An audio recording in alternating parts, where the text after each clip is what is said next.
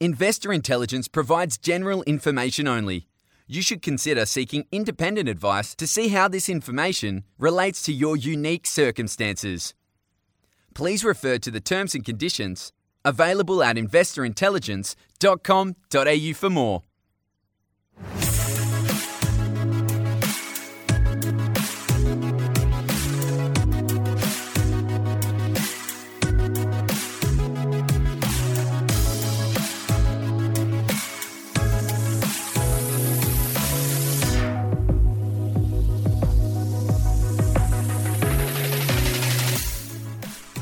Guys, welcome back and thank you for tuning in to Investor Intelligence. Brought to you by the team at the Property Mentors. It's your weekly podcast for all things investment, and it's hosted by me, Phoebe Sikowski Wallace.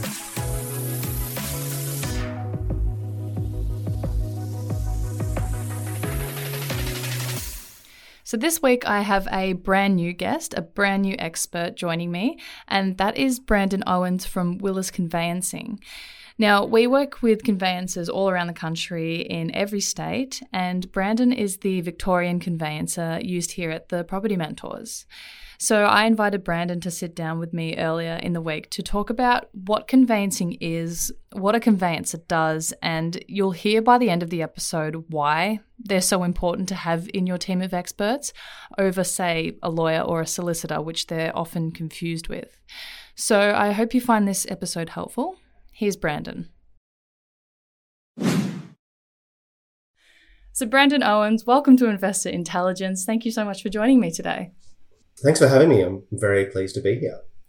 So, slowly but surely, I'm I've been inviting the experts that we work with here at the Property Mentors on the podcast so that people kind of know, first of all, who they need in their team, um, but also what they do specifically in order to help people build a successful portfolio. Um, so I've, of course, invited you here today as our Victorian conveyancer um, to talk a little bit about the ins and outs of what you do. So, Brendan, if someone had never heard of it, what is conveyancing and and what does a conveyancer do? Really good question because I think there's a lot out there who have no idea of what we do. First of all, we are not surveyors. that is probably the biggest confusion with mm. in terms of what we do. It's my job to look after, I was a conveyancer's job to look after the legalities of transferring ownership of property from one person to the next. It sounds pretty dry, sounds like it should be pretty straightforward, but uh, uh, laws and legislation change all the time, and it's our job to really make sure that it gets done properly. Okay, and because I know a lot of people do get um, you mixed up with with lawyers as well. So, what's the difference between a conveyancer and a lawyer or a solicitor? Well, essentially, the biggest difference is conveyancers only specialize in sort of the transfer of real property, basically. Mm. Uh, they can do business transfers, but that's a little bit different. Um, lawyers have the scope to act in all kinds of manners, from litigation through to uh, court appearances, uh, whereas conveyances are very restricted by the relevant sort of acts of parliament as to what we can achieve. Uh, in the sphere of, uh, I guess, property, conveyancers are specialists. Um, many lawyers do conveyancing, um, and or have conveyancing departments where they have people who do the work for them under their supervision. But it is basically all we do, and we focus on it. And a conveyancer just has a slightly more limited scope. Okay. And so in the past, I've when I've spoken to other experts, it's become quite apparent that just because someone say is an accountant, it doesn't necessarily mean that they would be the right accountant for you or just because someone's a mortgage broker, it doesn't mean that they'll be the mortgage broker for you and your investment needs. Um, I assume it's the same with conveyancing. So what would you say are the hallmarks of a good conveyancer or, or what should people look for in one? Yeah, absolutely. Like it's it's it's interesting. Like um, uh, many people will choose a solicitor or think they need to go to a solicitor because they've got well, they're you know they're a lawyer. They act in more different area, a larger range of areas, mm. uh, but they don't specialize in conveyancing work, whereas conveyancer does. Um, and ninety percent of the time, I would think that you're getting sort of probably a better service from a conveyancer because it's what they do day in day out. Mm. In, um, whether or not you're an investor or a residential buyer or buying your own home, or in the case of our mutual clients, they're building their own portfolio. There are considerations to take into account, you know, timing, uh, which is a huge part of the process, advice, being reasonable in your advice to clients, sort of a lot of solicitors will go in and be really fearful of a lot of conditions and come in and say, don't do this, don't do that. They're really risk adverse. But as you know, with any property portfolio, when you're building it, there's a certain amount of risk and you have to sort of have the ability to choose that and be educated as to what those risks are as opposed to being told what they are. And I think a conveyancer is in a better position to sort of advise those things. Because um, as I said, that's what we do every day. Yeah. Yeah, yeah, okay. And just kind of back to the the lawyer um, comparison, people assume that lawyers are expensive, and rightly so because um, they certainly can be. But is using a conveyancer expensive? Look, on the whole, you'll probably find they are better value than a solicitor or a lawyer. Mm-hmm. Uh, they can be just as expensive depending on who you use and depending on the services you engage. Of course. Um, yep. I'll be honest. Uh, things go wrong, which can always lead to further costs. Uh, ideally, it's our job to try and mitigate and minimize those risks of things going wrong. So, that, but on the whole, you'll find it's, it's, it's uh, certainly better value because you'll find with a solicitor, you may not actually be able to get directly through to them. Whereas I know I make a point in my business that if I have a client who wants to get through, they can call my mobile number and they speak to me directly. Mm. Uh, so I guess on paper, a conveyancer is not necessarily all that much cheaper, but certainly what you're getting for your dollars is a lot more than what you get from a solicitor. Yeah, okay. So it's it's just a classic example of I think it, like like with with anything else it's sort of if you cut corners you get what you pay for. Would you say that's kind of correct? Oh, 100% correct. You'll find that you'll get people who come to us and say, "Oh, I can get this cheaper elsewhere." And you're sort of like, "Well, what part of the job would you like me to leave out?"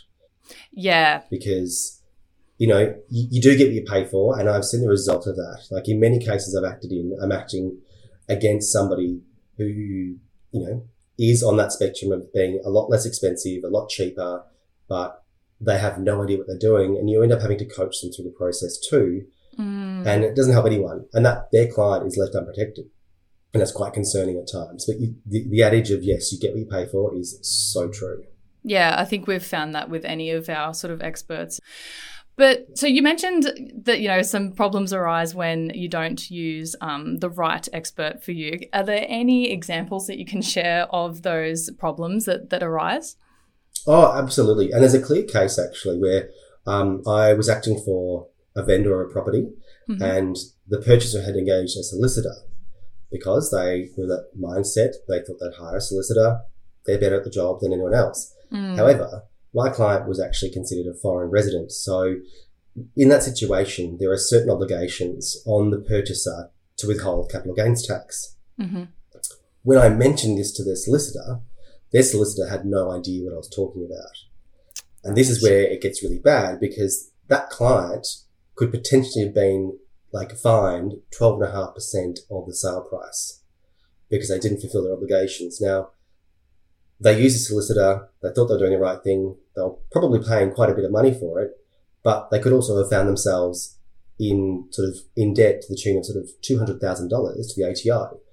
And it wasn't. It was only because I happened to mention it to them mm. that they, kn- they knew about it. So that's that's the case of where things could very quickly go wrong if you're not using the right expert. Oh my god, that's exhibit A of a of a bullet dodge for sure. Absolutely, yes. wow. So, at what point should you engage a conveyancer? Would you say commit to a property before you contact a conveyancer, or would you wait for the conveyancer to sort of know what's going on and, and give you advice before you start? I think it's a really good question. And I think it sometimes depends on where you are in your property buying journey. Okay. Um, for first home buyers, I really would recommend that a conveyancer is like engaged or at least you've explored who you think you might like to represent you in the purchase because mm. there's advice and information we can provide to clients, which they may not think of because they're being a first home buyer, they're new to it. Yeah. Uh, in saying that, I think that if you, even if you are an experienced property buyer or you, are an investor, for example, like our mutual clients are, it's really important to have that person in your team from day dot because you don't know when an opportunity will arise to buy an investment property And if you go cold to someone, they're less likely to look after you and be there and available to do things quickly. Yeah. And the property market moves quickly. So my advice would be is certainly very sort of once you start thinking about buying property and you start looking at property, that's when you need to engage a conveyancer or at least have a conversation with one with somebody so that you can get an idea of what you need to look for and you know it, it, the, the whole process goes a lot smoother Yeah, I think that's really good advice because, again, I think people know or are at least aware of a lot of the surface information. For example, the fact that there are contracts even involved, whether it is, um, you know, your first home or investment portfolio. But it's just so nice to hear those little bits of, you know, the the ins and outs, and that would just give people a little bit more confidence going into it.